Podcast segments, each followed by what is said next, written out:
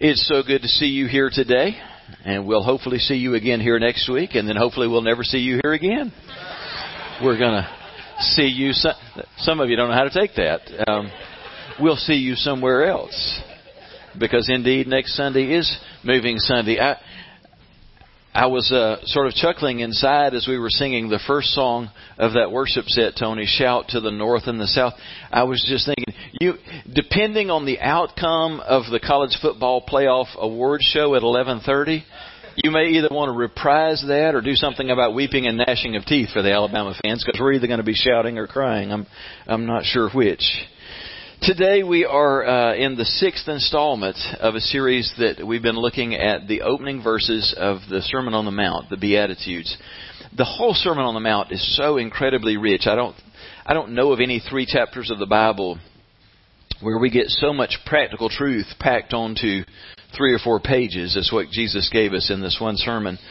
And I don't know of any eight sentences where more truth is poured out than the eight statements that Jesus made when he opened this sermon. And so today we are on the sixth of those in Matthew uh, 5 8. If you want to open your Bibles there, that's where we'll be. If you will, at least pull out your outline and you'll see the, the main scriptures that we'll be looking at today. I'm sure you, like uh, myself, are keenly aware that we live in a world that is obsessed with appearance uh, it's getting worse instead of better, isn't it? I mean, we just live in a world where if you're pretty, if you're handsome, if you're hot, if you're skinny, you just have a leg up on everything, don't you? And the the reverse of that is true. If you're not so skinny, if you're not so pretty, if you're not so smart, you know, you, you just are at a great disadvantage. We are in a world that values how you look above just about anything else for most of us, that's not too encouraging, is it? I, you know, I, I look in the mirror and realize I may have a hard time in the world today. The good news is this Jesus does not give a rip about how you look. He loves you exactly as you are. I, I'm not saying he's flippant when I say he doesn't give a rip about that. He cares about you. He just doesn't do like the world does and say, well, if you were just prettier, if you were just better, if you were just smarter, if you were just skinnier. Now, a lot of us, we still, the world has trained us and we look at ourselves and say those things. I'd like me better if I were this, if I were more of that. Hopefully, how Jesus feels about us will, will begin to, to seep into us and we'll begin to see ourselves the way He sees us because He's concerned about something else the Lord, as he spoke to Samuel when he was looking for the right guy to be the king of Israel, he, he said in uh, chapter 16, verse 7 of Samuel, the, that man looks at the outward appearance. But he said, don't judge by that because the Lord looks at the heart. It's kind of comforting and encouraging for us to know that God is far more concerned about the condition of our heart than he is about our outward appearance. I don't mean that you aren't beautiful people, but it is encouraging to know, you know, as we get older and we don't get prettier in the mirror, that the more beautiful our hearts can become in the sight of God.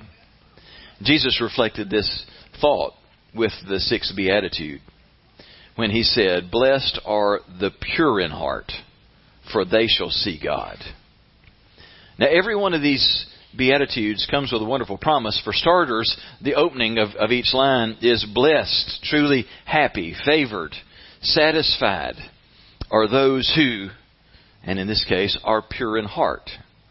And then he always names a specific blessing that comes with that. They get to be the ones who see God. So what does that mean? That, that if you're pure in heart, if your heart is right, that you get to see God. Well, you don't have to be a theologian to recognize some of the meaning behind that. That when he talks about being able to see God, he's meaning that we experience God. If we live with a heart that's pleasing to God, that we get to experience Him in ways that are personal. We get to move beyond religious ritual. Anybody besides me just get sick to death of, of just religious ritual, like we're church. It's just a bunch of rituals. And you could, I mean, how many times have you been to church that you feel like I could have I could have dialed this in at about 8 o'clock this morning. I could have already written out what's going to happen because it's such a predictable ritual. And Jesus said, you get to move beyond ritual. You get to personally encounter God where you hear His voice. You don't just hear the preacher's voice. And the worship leader's voice, you get to personally see, hear, and know the voice of God, the presence of God, the peace that comes with His presence, and you get to experience the power of God and the favor and forgiveness of God. Who doesn't want that? Sign me up.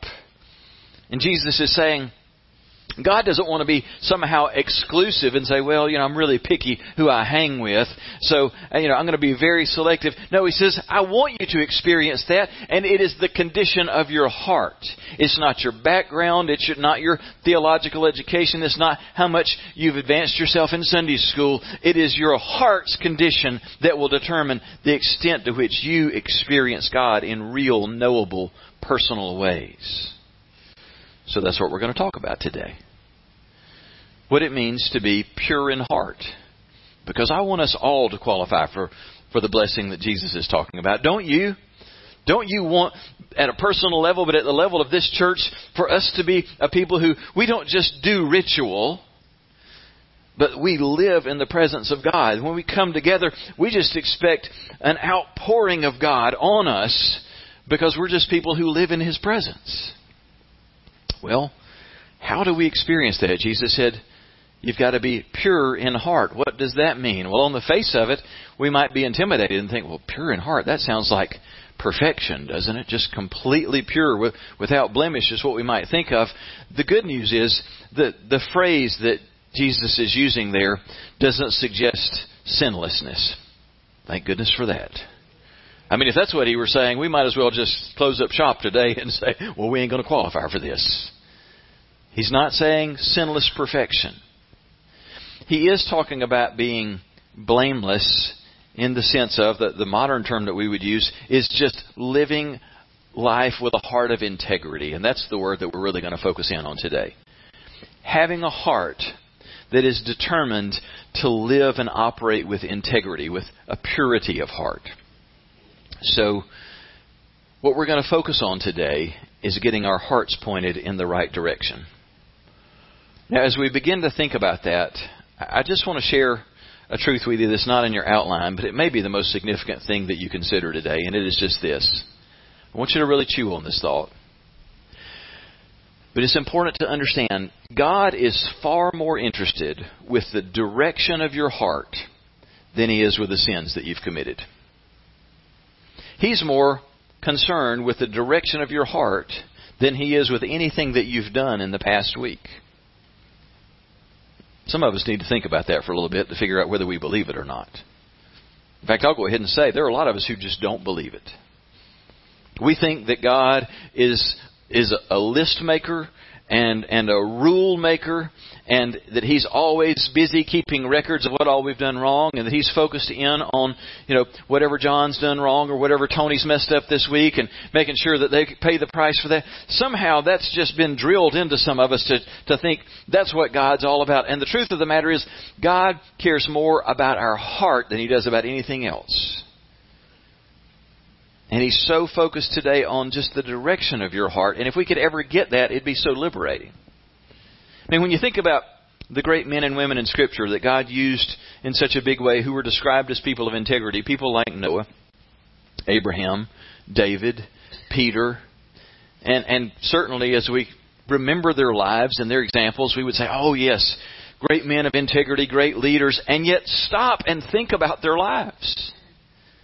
Abraham, he could lie with the best of them.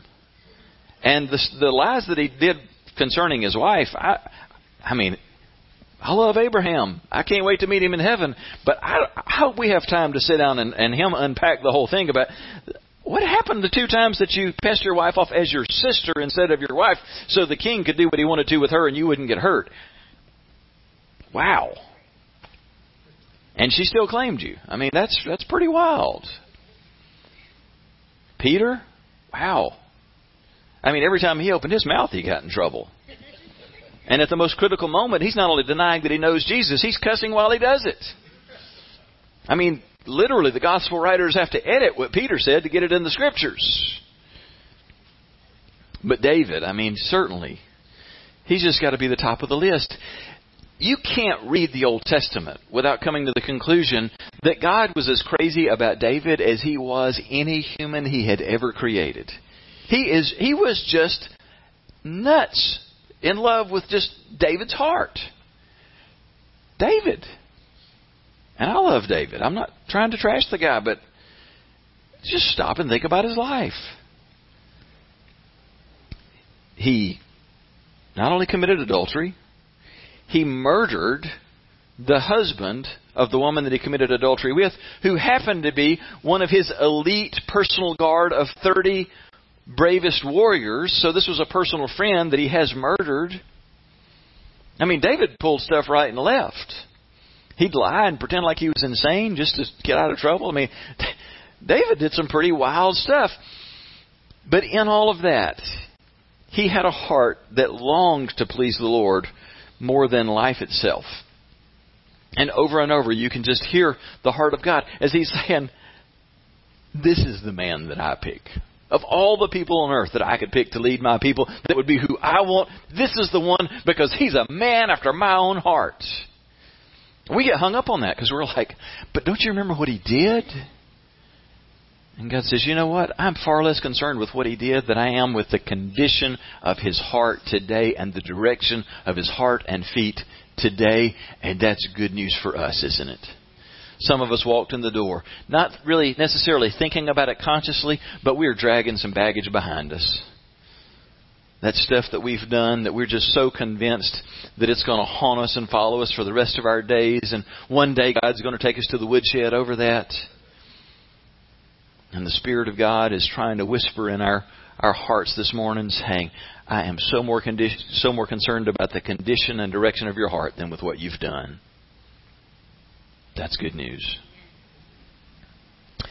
So, what is this thing of integrity and how do we get it? Well, quickly, in understanding what we're talking about, when we talk about a heart of integrity, there are three terms or phrases that'll help us to, to get a handle on this. You'll see these in your outline. The first one is the word wholeness. A lot of people, I would dare say most people, I think, tend to treat their lives as if it were a pie that could be cut up into slices and segmented out. And integrity is the exact opposite of that. There are some other words that we use today that come from the same root word as integrity. Like, do you remember in math class the term integer? Do you remember what an integer is? It just means a whole number. Zero, one, two, three, four. Those are integers. Nothing with a fraction. Because that root word is about wholeness. It's about you being a whole person, not a bunch of fractions that you don't get to segment your life. What is uh, another word uh, that we get from that same root is integration. Everything being integrated together. What is the opposite of integration? Segregation. We all know that, don't we? What is segregation? Dividing things out. These people can't be with these people, can't be with these people. And by the way, I think we are segregated. Because these people never sit here, and these people never sit here, and these people always sit here. Everybody's got their place. I don't guess it matters where you go to church. You got your place. Don't sit in my seat. yeah, we're obviously not Baptist because we haven't filled the back row, but we have found our assigned seating. That is segregation. Integration says we don't get to split things out. We are one whole. Do you know what a segregated life looks like? It's a person who has their work life and their work persona. This is how I am when I'm at work and with people that I work with. But this is how I am when I'm out with just my buddies on Friday night and Saturday night. And here's how I am when I'm with my family. Boy, my family gets a very different version of me. And then this is how I am on Sunday morning with my church family. You know how that is, and and you can just go right on down the line. You know, there's my work life. There's my there's my life on the golf course. There's my life with my family. There's my sex life. There's my secret life. There's my all of these different slices of life. Integrity means you don't get to slice your life up. You have to be the same person. You choose to be the same person wherever you go. You don't have to worry about your worlds colliding because all the different circles of people around you experience the same person who acts the same way and talks the same way, no matter who you're around. Are you with me? Integrity is about integration. It's about wholeness. Secondly, it's about authenticity, where you keep it real. Not about being fake or phony. You just are who you appear to be. Whether you're with your kids, or your grandkids, or with your church family, or with the Queen of England, it doesn't matter. You're just the same person. And then the final phrase we'll use to define integrity is just unmixed motives. Being sincere, and straightforward, doing the right thing for the right reasons, but not trying to impress other people. This is not the person who takes on the our heavenly father voice every time they pray in public to be heard and you know to sound that way it's just being the real deal proverbs 3 says the lord hates people with twisted hearts but delights in those who have integrity. You know what a twisted heart looks like? It, it, has to twist itself in a lot of different directions for different groups of people. And Solomon's pretty straightforward about it. God hates those people. I thought God had to love everybody. Hello. You go back and read the Gospels and how Jesus interacted with people. Jesus loves all kinds of people, except apparently, based on his interactions on earth, religious hypocrites, people with twisted hearts who pretended to be one way here and behaved another way at other times. Well, I want us to be the kind of people that God delights in, don't you? I want to be the kind of people that God says, I love their heart. I want to support them. So we're going to focus in on how to be that kind of person. So with a bit of time that we've got left, I want to do two things. I want to just briefly share with you three specific blessings that, and benefits that come from living a life of integrity, and then we're going to take a little bit of time to answer the question of, okay, how do I pursue a life of integrity? First of all, just three blessings that are brought on by integrity. And the first one is personal confidence. Proverbs 10:9 says, "People with integrity walk safely, but those who follow crooked paths will be exposed." Somebody made this point, and it it really does fit. If you've ever I know we don't experience this a lot down here, but if you've ever traveled to where there's snow and ice and you've tried to walk when when it's frozen over solid and then it's melted just enough that on top of the ice there's just enough water to make it completely treacherous. Do you remember what that feels like? You can't really relax at any moment, can you? Because all of your energy and attention is just focused on not falling on your behind. All your energy is focused on just not losing your footing. To live without integrity is like trying to walk on wet ice. All your your attention and energy is just trying to not slip up and trip up because you're always having to think about who am I with and what lie have I told and what have I said to this person. I recently ran across a guy lately who uh, a businessman who had been saved for a while, and somebody asked the question, What changed the most when you came to Christ? And he said, uh, The biggest change in me was how I answered the phone. It's like, Well, that's a weird thing to change. What changed about how you answer the phone? And he said, Before I got saved, before I would ever answer the phone, I would have to look and see who it was so that I could get clear in my head what lie I was going to have to tell and what I had already told so that I would know what I was supposed to say to this person. And so it's always just mental gymnastics to figure out, wait a minute, let's see, who is this? Now, what have I already told them? You don't have to do any of that when you walk with integrity because you don't have to remember what you've said. You just tell the truth.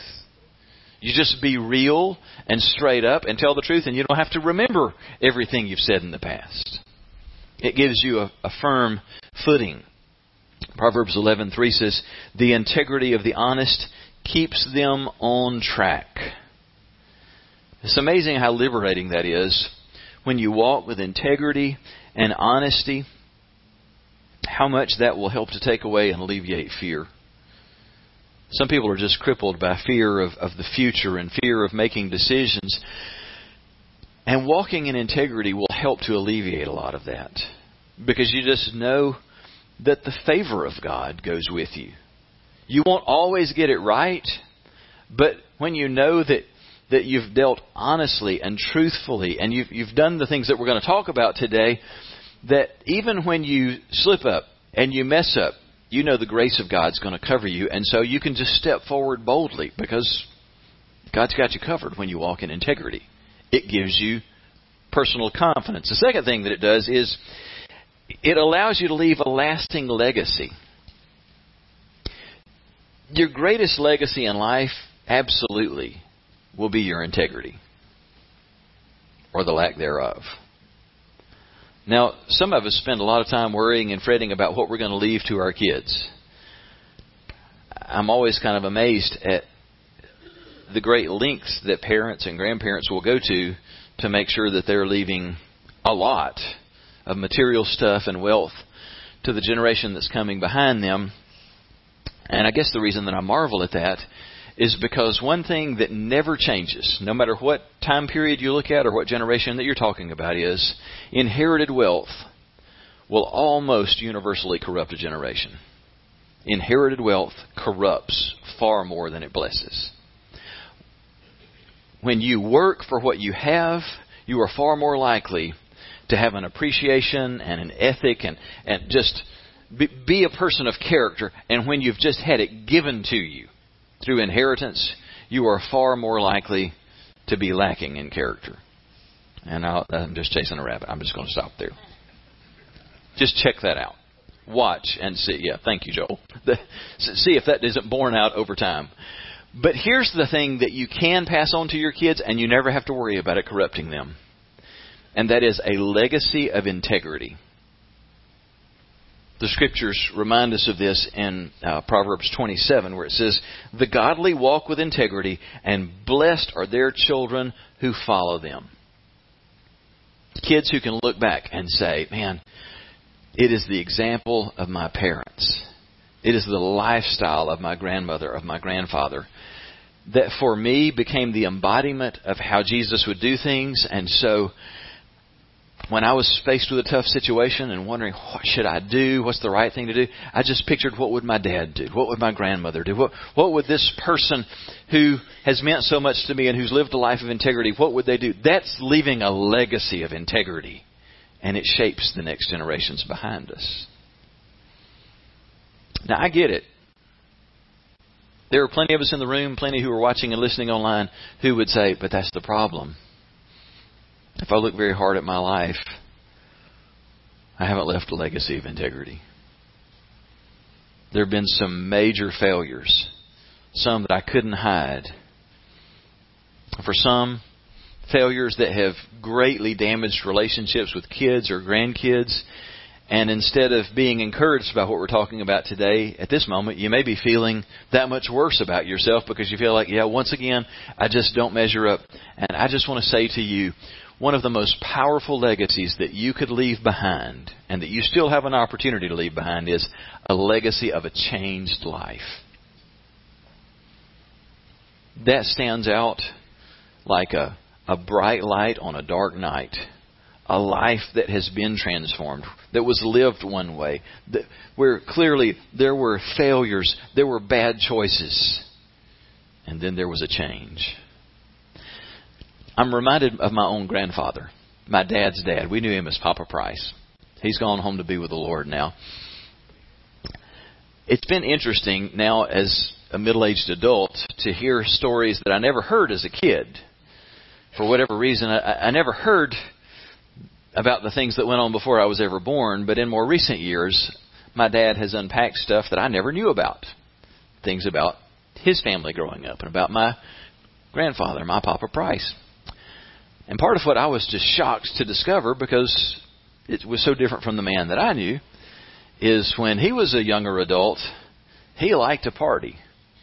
And he liked whiskey. And he could put it away. And he didn't do it in moderation. He would get drunk. so hard for me to picture. But it's not hard for my dad to picture because he witnessed it for years. He wasn't a believer.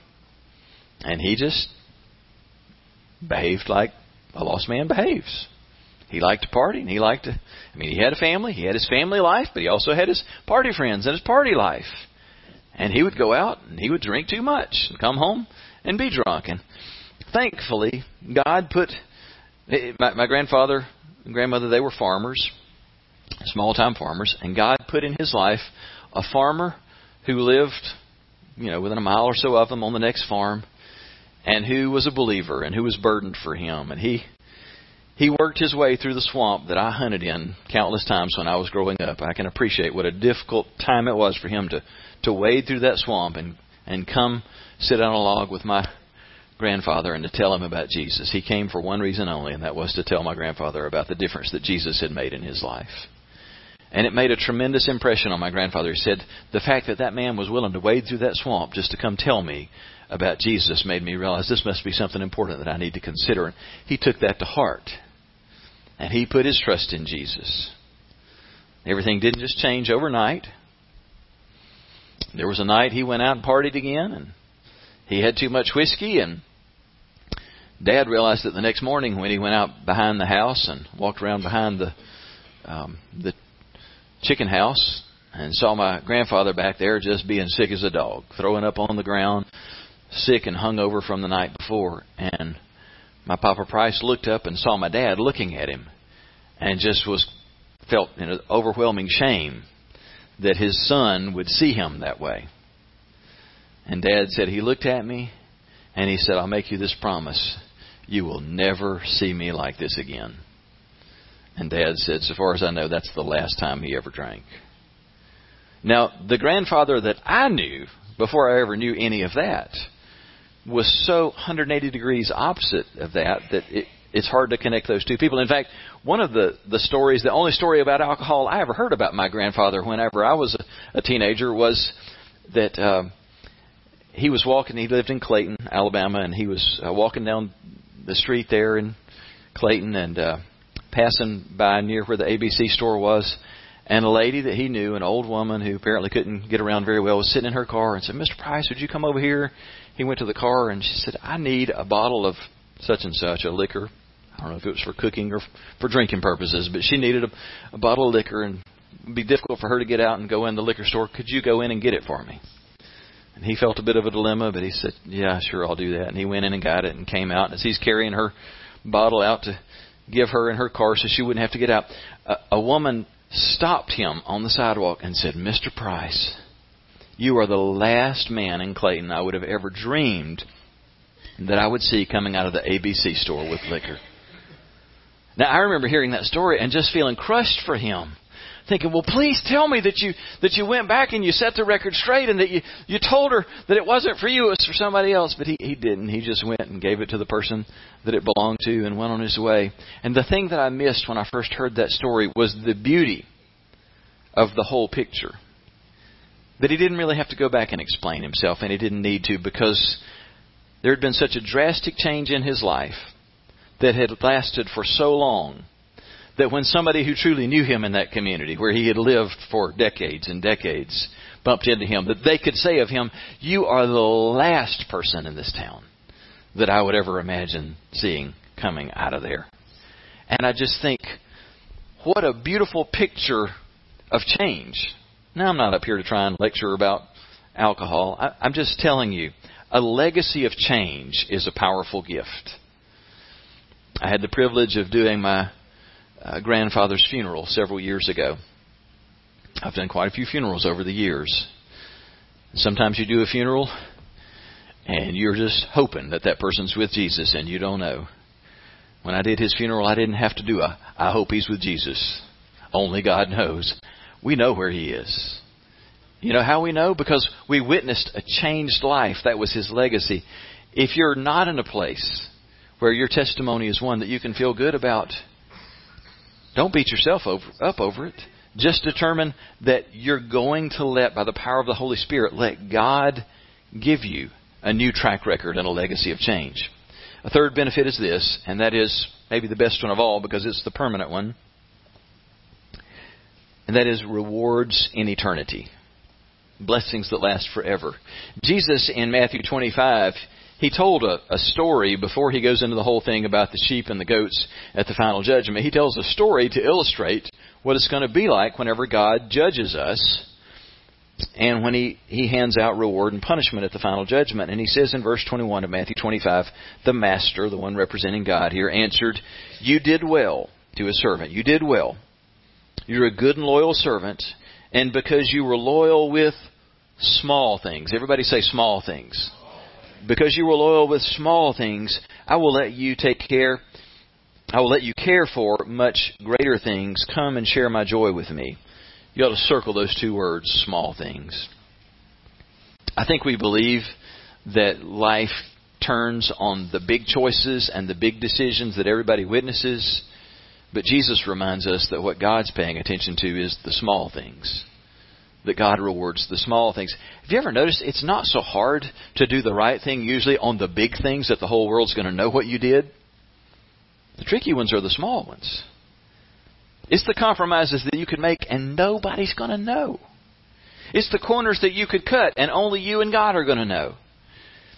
And Jesus said that's a big determining factor in what you're going to receive in reward at the final judgment and how much responsibility you're going to have for all of eternity because of what you chose to do in the small things. The times when you could have taken part in that great little gossip session, but you just shut your mouth and walked away. Nobody else noticed, but God took notice. It was a small thing. The time when you could have just passed that person by, but you followed the prompting in your heart to go back and give them some help. Nobody else knew about it. You thought nobody noticed, but that small thing God noticed. The time when you cared enough to just pause and offer a simple prayer of faith. Nobody else realized you were praying in faith for that person, that you were holding on for them, but God noticed. You see, I, think a lot of us have a a messed up perspective about what's going to happen at the final judgment. I think a lot of believers live in fear of the final day of judgment. We've been told so many times goofy stuff about the final judgment. I, will never forget uh, in student ministry years ago. One of the ladies, she was she was eager and, and her intentions were good. She came up to me. We were going to have our youth gathering on a Sunday night, and she said, "God's just put something on my heart, and and I just feel like I'm supposed to share it and do the teaching with the kids tonight. Would you let me share with them tonight?"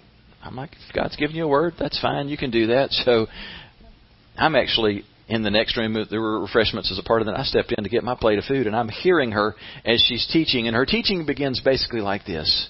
Now, students, I want you to understand that one day we're all going to be before the throne of God at the final judgment. And what God's going to do is He's going to pick us out one at a time, and there's going to be a giant screen, and He's going to replay for everyone to see, one at a time, all of the sins, failures, and bad choices of our life. And yeah, I mean, I'm like about to drop my plate on the floor, my mouth hanging open, and I'm like, that's not heaven, that's hell. She's describing what every Christian's going to face. And I'm thinking, what church have you been going to? That's not what's going to happen at the final judgment. If it is, the Bible isn't true. God who remembers our sins no more, who removes our sins as far from us as the east is from the west. That's not what's happening at the final judgment. You know, I, I'll tell you what I kind of picture as a part of the equation, just to sort of oversimplify. The scripture speaks, like in Revelation, of, of the books being opened as we're called to account. I picture it as kind of being like a ledger with two sides to it. And on the one side, there's the list of every sin and every every wrong thing that I've ever done.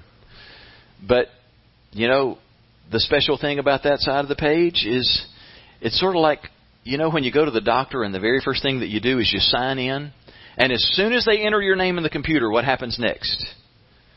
They bring out the big Sharpie marker and whoosh. HIPAA means the HIPAA rules means they can't leave your name exposed. They've got to immediately cover that up. You know what I'm talking about? The list. It's it's a long list, and everywhere above your name is just a bunch of blacked out stuff that you can't tell what was ever there. And as soon as you write your name down, it's blacked out too. On the one side of the ledger is everything you've ever done wrong, and you can't see a bit of it.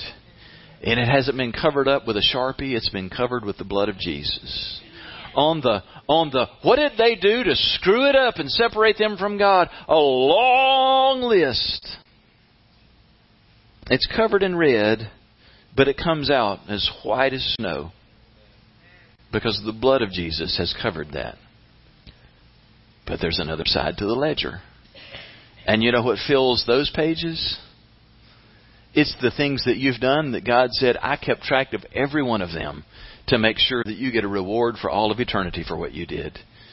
When you gave what you didn't have to give when you prayed in faith, when you reached out, when you went and sat with that person instead of doing what was comfortable and you reached out with that, to that person who looked so all alone and who was different from you and you just, you went beyond yourself and you just did that little thing and you thought nobody noticed. Heaven noticed. And heaven wrote it down. And God in heaven said, I'll make sure that you get rewarded for that. That's going to change what eternity is going to look like for you. A life of integrity changes what you're going to experience for all of eternity. We need to get a new theology of heaven, don't we? I'm telling you, if there's one thing that we could change that would probably radically affect how we live our lives, it would be to get a healthy perspective of heaven because I, feel like everybody I ever talked to has just pretty much got the attitude, I just want to make sure I get in. I've heard people say it over and over. I, I'll take the worst seat in heaven as long as I get there. I won't. I don't want the back seat on the bus. I want to be next to Jesus. I want to, I want to be in a place, not for my benefit, but because I want to live a life that's pleasing to God and that would honor Him, for Him to be able to say, I can assign you anywhere I need to because I've seen that you're faithful in the little things, and so I can put you into bigger positions of responsibility. Jesus taught this principle again and again. Why would He teach it? If He didn't expect us to pursue life on earth that would lead to that for all of eternity. I look forward to heaven, whatever I'm doing, but I just as soon not be the garbage collector. I want to be able to do whatever He's got assigned for me to do, and I don't want to miss out on it because I was not faithful in the small things. I want to live a life of integrity that leads to eternal reward. So, how do we do that? Well, David wrestled with this same idea in the 15th Psalm the whole psalm is really an earlier version of what Jesus says in the sixth beatitude. Jesus, uh, uh, excuse me, David began by asking two questions that are really one and the same. Lord, who may stay in your tent? Who may live on your holy mountain? Now, what's the blessing that Jesus has said for the pure in heart? They get to what? They get to see God. They get to experience God in a personal way.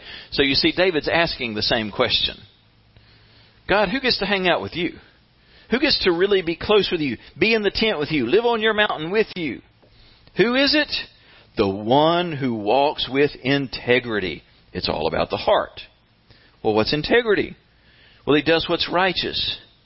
Now he's going to unpack what a life of integrity looks like. He speaks the truth within his heart. There's verbal integrity the one who does not slander with his tongue or do evil to a friend. That's relational integrity. Or bring disgrace to his neighbor. The one who honors those who fear the Lord. The one who makes a promise and does not break it. That's verbal integrity. Even though he's hurt by it. The one who does not collect interest on a loan or take a bribe against an innocent person, that is financial integrity. Whoever does these things will never be shaken. That's firm footing for those with integrity. All right, so now let's take just a little bit of time and unpack how then do I pursue a life of integrity? Here's where I am, here's where I need to be going. How do I begin to pursue a life of integrity? And what's the measure of a life of integrity? What I'm going to share certainly isn't exhaustive or all inclusive, but this is a good start toward a life of integrity. Five specific ways that the scriptures call us to live with integrity. And the first one is this by keeping your promises. People of integrity keep their word. Verbal integrity. If you say it, it's the truth, and if you said it, you're going to do it. Proverbs 25:14 says people who promise to give gifts but never give them are like clouds and wind that bring no rain. Isn't that the truth? You know what he's talking about there? Clouds and wind that bring no rain. Think about when we've been through a season of drought. Hot summertime. It's been weeks and weeks and weeks since the last rain, and you've watered to your water bills just off the charts, and you, your garden's dying, and everything's dying, and finally, you see the clouds coming and the forecast looks hopeful and, and the wind brings in some dark clouds and you're like, yes, finally we're going to get it today. And you wait And you watch, and the wind keeps blowing until it blows those clouds away without a drop of rain ever falling. People who promise something and don't do what they've promised are like clouds without rain. It's empty promises and they're useless. A cloud without rain to a farmer facing a drought is useless. It's a tease. So, what have you said that you'll do that you haven't done? What have you said that you'll do that you need to follow through on? You know, there's not much that will embitter your spouse, your kids, your boyfriend or girlfriend more than saying you'll do something and then not following through. David went on to say in the 15th Psalm that the person of integrity keeps their word even when it hurts. We figured out a an out clause on that, haven't we? Well, I changed my mind. I meant it when I said it, but now I didn't realize, see, what I what I know now, and circumstances are different now. So I've changed my mind and now I won't be able to do that. No. He said a person of integrity that keep their oath even when it hurts. I'm reminded of a story that one of my favorite pastors is Rick Warren at Saddleback, Church in California. I just think he's the real deal, um, an example worth following. And Pastor Rick shared, I don't know, two or three years ago in one of his sermons, he was talking about his son who just, I guess probably three years ago, committed suicide. His son was in his 20s. He had been troubled with uh, depression and and uh, some emotional and mental disorders, and finally took his own life tragically about three years ago. But he shared a story about his son Matthew from probably ten or twelve years earlier, and he said even at that time in his life, Matthew already just had debilitating fears, just all major anxiety disorder, and he was in sixth grade, and uh, Rick said that it was, you know, he had come to the age that he could finally go away to church camp, to sixth grade church camp. And he really wanted him to go, thought it would be important and helpful in his life. And so he sat down to talk with him about it. You know, Matthew, I think this would be really good for you. Would love to see you do this. Dad, I can't do that. That's just, that's too scary. You know, I can't handle going away like that. And he said in the course of that exchange that he told his son, look, if it'll help make that easier for you, I'll go with you to camp. I'll just volunteer and I'll be one of the camp counselors and you know, if you get afraid or you have a problem, you'll know I'm there. You just come to me. So I'll be there if you need me. And so he thought about it, and he just finally came back and said, "Dad, I, I just can't do it. That's still too scary, even with you there. That's just too hard. I, I'm not going to camp." So Rick said, "I just, you know, I left it at that. I'm going to make him go." And so about that time, this was back when Promise Keepers was such a major movement. He said Promise Keepers contacted him, and the same week that camp was going to be taking place, um, they were going to be having one of their major regional events with about 100,000 men gathered at a huge stadium, and they asked if he'd be one of the featured speakers for that. And so they were in the process of of kind of ironing that out, seeing if it was going to work out for him to come. And so he's thinking, well, I'll probably do that. It'd be a neat thing to go and be a speaker at. And as you can imagine, as they get in the middle of figuring all that out, his son comes back and says, Dad, you know, I've been thinking about it. I think if you'll go with me to camp, I think I'll go. Well, now he has an invitation to speak to a 100,000 men in Atlanta for Promise Keepers Rally.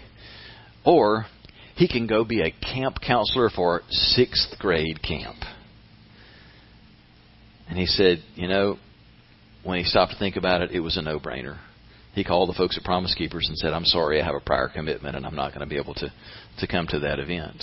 he said, There was no pleasure in being a sixth grade camp counselor. That did not do it for him.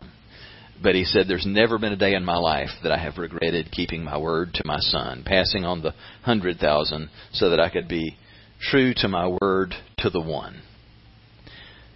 That is keeping your oath even when it hurts. People of integrity speak the truth, and what they say they'll do, they'll do. Second thing, second way that we pursue a life of integrity is by paying your bills. Now, this may not seem like a big deal, but it's a big deal to God, and it needs to be a big deal to us. It's called financial integrity. How we handle our money is a big test of our integrity. So I want to ask you a couple of questions about that. And I know, I was talking to our leadership huddle as we were praying this morning, I'll always share some word about what I'm going to be preaching. And I, I said, as we talk about integrity, there are going to be plenty of reasons for people to get mad. By the time we're done today, this would top the list as we get into the heart of what it means to, to live with financial integrity. But bear with me. See if this doesn't bear out with the scriptures. Do you spend more than you make? When you really cut down to it, do you, on a regular basis, do you spend more money than you make? Because if you do, at some point you have to look in the mirror and say, that is a lack of financial integrity. Spending more than you have. Because what that'll result in is an inability ultimately to pay somebody what we owe them. Psalm 37:21 says the wicked borrow money and they never pay it back. We we live in a culture where it has become socially acceptable to just try and get debts forgiven. And to not worry about it, you know, to, I'm, I'm going to live my life a particular way, and if I accumulate too much debt, well, I'll see if I can hire some agency or some lawyer or somebody to negotiate my way out of this. And the simple truth is, I, I know that there can be unusual circumstances, but the truth is, we need to live within our means. We need to pay for our obligations, and we need to find ways to make that work. Secondly, and here's where it gets really juicy to live with financial integrity means that we consistently and fully pay our taxes. I can't think of many things that Christians write themselves a pass on more than failing to pay our taxes in full. Paul, in writing to the Christians in Rome, of all the places in the first century that you could choose to be a Christian, Rome is not where I'd want to be. Because the Roman government was so incredibly oppressive in the first and second and part of the third century. Not a government that you'd want to fund. That you'd feel enthusiastic to say, woohoo, I'm glad that I get to give part of what I make to Caesar. As he's having Christians murdered and hung up on poles and set on fire. And Paul says to those believers, the authorities are working, he's talking about the governmental authorities, are working for God. Pay what you owe them. Pay your personal and property taxes. Now I know people's first argument so many times is, but I don't like how the government's spending money. Neither do I. It has no bearing on the, conversation. It has no bearing whatsoever.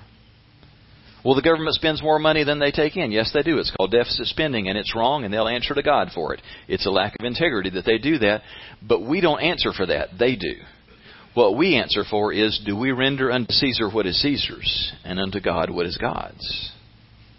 And people will argue, well, but they do th- some things with my money that I don't support. It's not ours to figure that out because we don't get to control what they do with that beyond at the ballot box. So take part in the process and we pay our taxes. And to fail to do that is to fail to follow what the Word teaches. And anything that we would say about, well, I don't appreciate what Congress is doing or how irresponsible that they are, do you think for a minute Congress has done anything that comes close to what the Roman government was doing. And Paul says to the Roman Christians, they work for God.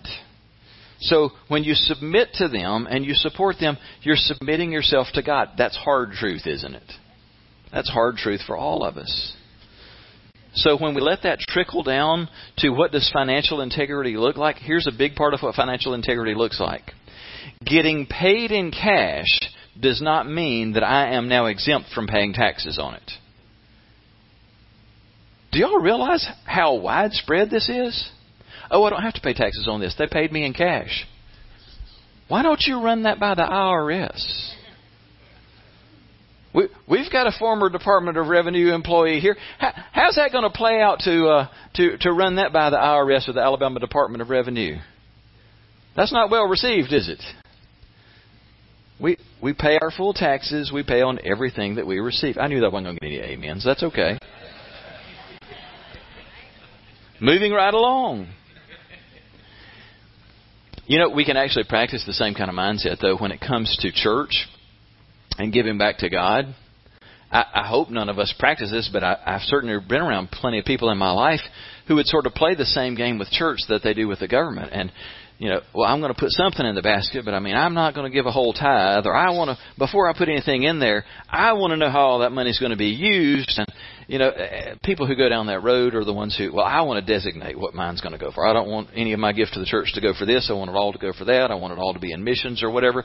At the end of the day, everything belongs to God. Everything that comes through my hands belongs to God. But there's a fraction of that and it is called the tithe. It is the first tenth. That is the divine portion that I don't even get any say in what goes on with that. The scripture is very clear. If I mess with that 10%, I'm robbing God, and it puts me in a place of cursing rather than blessing, and I don't want to live there. I always want to be blessable. And I don't get to play the game of going, well, I wonder how the government's using that money. I wonder how the church is spending that money. nope. At the end of the day, if this is what the governments do, I'm going to give to the government, and right ahead of giving to the government, I'm going to give to my church. I'm going to give the full tithe. And beyond that, it's up to me what I give as a free will offering. And the church and the government will answer to God for how they use that, but I don't have to sit here and nitpick about that. I just be faithful to God, and God blesses integrity. God blesses financial integrity. And when you live with financial integrity, that frequently leads to financial blessing. Now, I'm not going to sit here and give you some some blown up lie of what you are assured of getting when you do that, but just know that blessing follows obedience. Are you with me? All right. Thanks for not running away after that.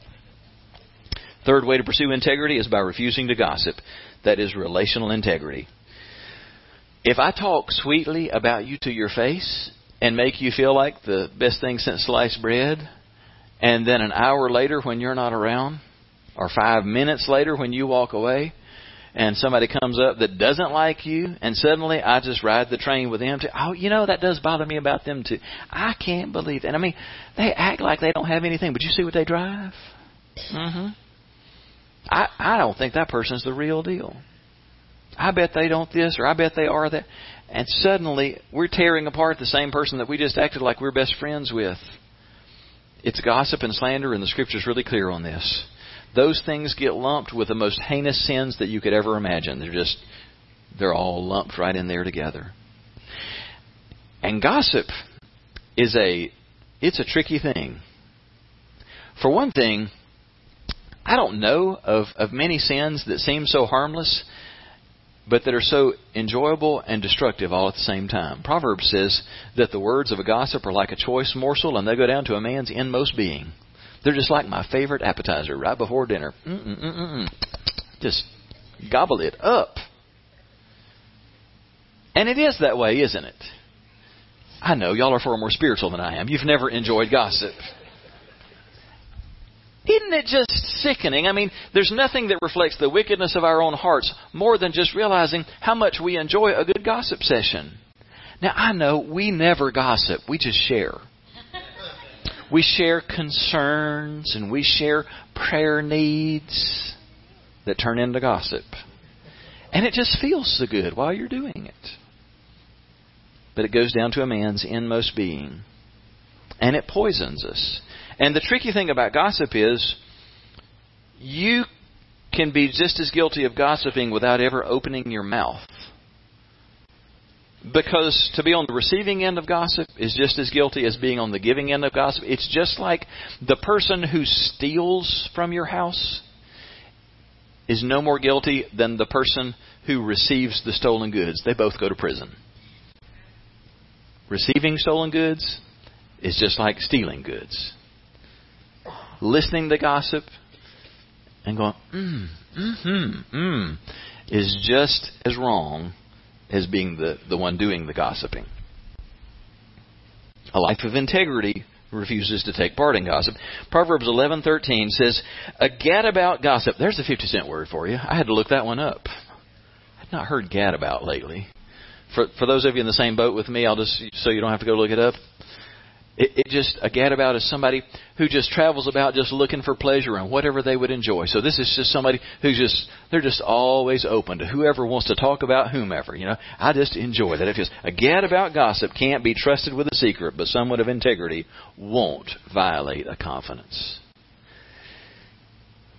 We have all been on the receiving end of, of that, haven't we? And what is such a gift for us is when we can be around a person or a small group of people that you know you can trust them with your deepest secrets, your your deepest pains, your greatest struggles, because you know it's not going to go anywhere past them. And I'm just guessing, I don't know this, but I'm guessing that a lot of you are in the same boat with me. That there's been one or more times in your life that you have believed that you had that in a friend or in a small circle, a small group or whatever, and you let down your guard and you shared some personal stuff and it came right back around full circle and bit you in the keister because they didn't keep a confidence. Anybody ever done that before? Oh, I have. I mean, I've sat with people I knew I could trust. In years past, I've I've sat in a church leadership circle with the most senior leaders of the church in a completely confidential meeting and shared the deepest struggles and burdens on my heart. And it was literally not 24 hours before somebody outside of that circle came back to talk to me about what had come out in that meeting in a completely confidential meeting. And you know, at that point, you just can't hardly help but shut down and know I can't trust here. Uh, the one that that just to this day is still hard to swallow. I was in a, a very small, very tight knit pastors prayer group for about ten years here on the Eastern Shore. And usually there were just six or eight of us together for an hour and a half each Tuesday morning to share and pray together. Just such a rich time. Came to really trust those guys. And several, several years into it, one morning um, I opened up. I don't even remember what it was specifically that I had shared. It wasn't anything scandalous, but it was something that was very personal that was not to be repeated. Something that I was that was on my heart that I was burdened about and concerned about. That was very personal. Didn't want to share beyond that. Just shared it with them for them to to pray with me. And in the course of about the next week, a lady in the church came up to me and wanted to talk to me about that that very personal thing that I had shared in the pastor's prayer group. And I'm thinking, what in the world? I haven't talked to anybody else on earth about this. And a woman in the church is coming because she's concerned because she's heard this. And she just goes ahead and spills the beans. She said, Oh, Pastor so and so came and told me this. And I'm thinking, why in the world? And then it dawns on me. Three families in our church had come at the same time and they had all been in the same church together. They had been in his church and had left his church to attend our church. And apparently that hurt his feelings. And so even years later, an opportunity arose. My brother has finally shared something personal, and that's ammunition. I'm going to go tell those people the real deal about their pastor. So here she is burdened about this. And I, say all that just to say, I'm admitting to you, when that happens to you, you feel so betrayed that you never want to open up again. And with that person, I never did. I still count him as a friend, but I've never shared anything personal again because once trust is broken, it's so hard to restore. The world is in desperate need of some men and women who are the kind of friends who live with integrity that you can tell me anything and know it will go no further. It's not, oh, I'm only going to tell one person. No a person of integrity refuses to gossip, they refuse to spread it. That's part of the beauty of a small group done right. It's the safe group to do that with. Fourth, pursuing integrity means you do your best at work. This is another one that stings. Again, it may seem like it's unimportant. It matters to God. It matters in His Word. Do you do your best at work? Couple of tests of that. Do you give the same level of effort on the days that the boss is not going to be around or is going to be out of town that you give when the boss is around? Do you give yourself permission to um, surf Facebook and to you know Snapchat and shop online while you're at work because nobody can see what you're doing? Do you give yourself permission to take long breaks and long lunches that aren't actually authorized because doing your best at work is a part of living with vocational integrity. Proverbs 18:9 says this, slack habits and sloppy work are as bad as vandalism. The Living Bible version of that says a lazy employee is as destructive as a saboteur. Yikes. Vandals and saboteurs if we aren't giving our best at work. Now, you may hate your job, but it doesn't give us a pass to be slack on our job. Uh, Paul said in Colossians 3:23, "In all the work that you're doing, work the best you can. Work as if you were doing it for the Lord, not for people." And that's the that's the difference maker. No matter how you feel about your job, if you'll just say, "You know what? I, I may have a lousy boss, but ultimately I'm not doing the work for him. I'm doing it to honor the Lord." Imagine how different things would be if all believers took an attitude because I'm a Christian, it's my responsibility to give 110% all the time to the point that employers just said, "You know what? I may not publicize this, but I try to only hire Christian people because they just outwork everybody else. Shouldn't that be the norm? It's a major part of integrity. Fifth and final piece is this integrity means just being real with others. It demands that we are our true selves with everyone. The word integrity, the, the Hebrew word for integrity, meant without wax. You may have heard this before, but it sums it up as well as anything. In ancient days, when uh, most of what they had was made of pottery, you know the whole deal of when you make pottery, it has to go through the firing process, it has to be heated and cooled, and the most frequent problem with that is, in the heating and cooling, is that something would crack very often. And the dishonest people who who d- made the pots and had to do all that whole deal, if a pot cracked, they hated to just scrap it and start over. And so the dishonest ones would melt wax and pour it in the cracks and then shave it off real smooth and then paint over it. And they would sell it as if it were without blemish. And the suckers who bought it, thinking there's no cracks, would take it home and it would look beautiful until the first time that they put it over a fire. And as soon as they did that, the wax would melt out and the pot would be destroyed. Integrity does not mean without cracks, it means without wax.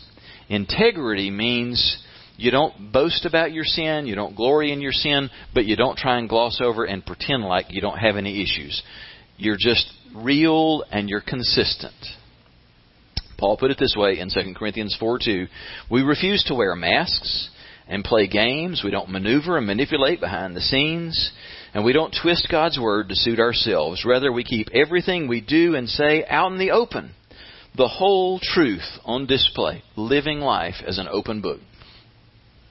I'll share this as a final example. It may seem like an awkward one for a pastor to be sharing on Sunday morning, but I'm going to share it anyway. Last Sunday, after church, uh, we got kind of a last minute text invitation to a retirement party uh, for Jackie's brother, who's retiring after working for the county for many, many years. Uh, so we made plans and, and went over and joined them. And uh, I realized probably none of you other than my row over here uh, know Dwayne. Jackie's brother, but I love him dearly. He he is just a one of a kind, and I, the thing I appreciate most about him is he never changes who he is. He just is who he is all the time, and so it's always sort of interesting when you have something like that where people who represent sort of the different parts of your life all come into the same room at the same time. So, like, first of all, I'm curious who's going to be at his party, and we get there, and so it's family and his Sunday school class. I thought, well, that's kind of interesting. Pretty much everybody that's not family apparently is his Sunday school class. Neat people. And so then the na- I'm just being honest, and I hope I won't get in trouble for sharing this. I didn't ask permission. I'm just going to go out there anyway. But I, he he is a wonderful guy. But one of the things that I know about Dwayne is we're in a Mexican restaurant, and if he's going to be himself, he likes a margarita. And so I'm thinking, well, that's going to be interesting to watch with, with family and, and Sunday school class gathered around. Will he order himself a margarita on the side? Not only does he order a margarita, he gets the fish bowls version of it, and uh, and and enjoys it. Doesn't get drunk or anything, but he just enjoys his drink with his meal. And in the course of of the evening, he wears the big Mexican sombrero, and he just when he feels led, he gets up and shows us that he knows how to moonwalk. So he is in the Mexican restaurant. And you just have to know Dwayne. He is not built for the moonwalk, and yet he is moonwalking through the Mexican restaurant. And as I'm watching all this, I am just having such a great time because I am reminded of what it is that is so winsome about my brother in law. He is the same person wherever he goes. He is not trying to impress anybody. There's no pretense about him. He is just who he is, love him, hate him, be his friend, ignore him. He just he's just okay with that. He's okay in his own skin, and I just think in its own wonderful, refreshing way, it's a picture of this part of integrity. Just be real about who you are. Now, here we are at the conclusion of the whole thing. And if you look back at everything that we talked about, five specific ways to live with integrity, you may be saying, well, okay, if the test is these five things, fail, fail, fail, fail, fail, is, is how I, I check up. If that's how you feel, and you're like, oh, where do I even begin? Let me offer a good beginning point for any of us. St. Augustine said this The beginning of good deeds is the confession of bad deeds. The beginning of good works is the confession of bad works. Maybe you look at this and go, wow, I don't think I had as much integrity as I sort of thought I had. Well, if that's where you are, just being honest with God about that and saying, God, I'm sorry for all the failures in the past, but I'm telling you, I want my heart to be pointed in the right direction. I want to live with integrity. I want to speak the truth. I want to be somebody that people can trust. I want to I want to be careful with my tongue. I want to give my best at work. I want to be real. I want to be consistent. I want to be a whole person, consistent wherever I am. God will bless the socks off of that. The beginning of good works is the confession of bad works. Confessing it, turning to God, and connecting your, your life with His Word and His people. Would you join me as we just go to the Lord together in prayer right now? Jesus, we confess that there are way too many times in our lives when our actions and our hearts did not reflect your holiness and your heart. And we just begin with that. We begin with a confession of our past. There have been way too many times where our words were not truth, or we took part in gossip, or we've been slack, or we've been inconsistent where we haven't handled money the way that we should. And we just refuse to make excuses for that today. We call it what it is. We call it sin. And we give thanks to you, God, that Jesus, through his blood, has paid the price for our sin. And we ask that you cover that and that you give us a fresh start. Why don't you ask the Lord now to do a fresh work in your heart? giving you a heart that wants more than anything to please Him, to live with integrity, to not be this person who who lives six different ways with six different groups of people, but who can be real and the same all the time. God, we ask you for the power and the desire to live as a different kind of people, men and women of integrity. We long to live in fellowship with you. Would you do a fresh work among us? We pray with expectant and grateful hearts. We pray this in Jesus' name. Amen.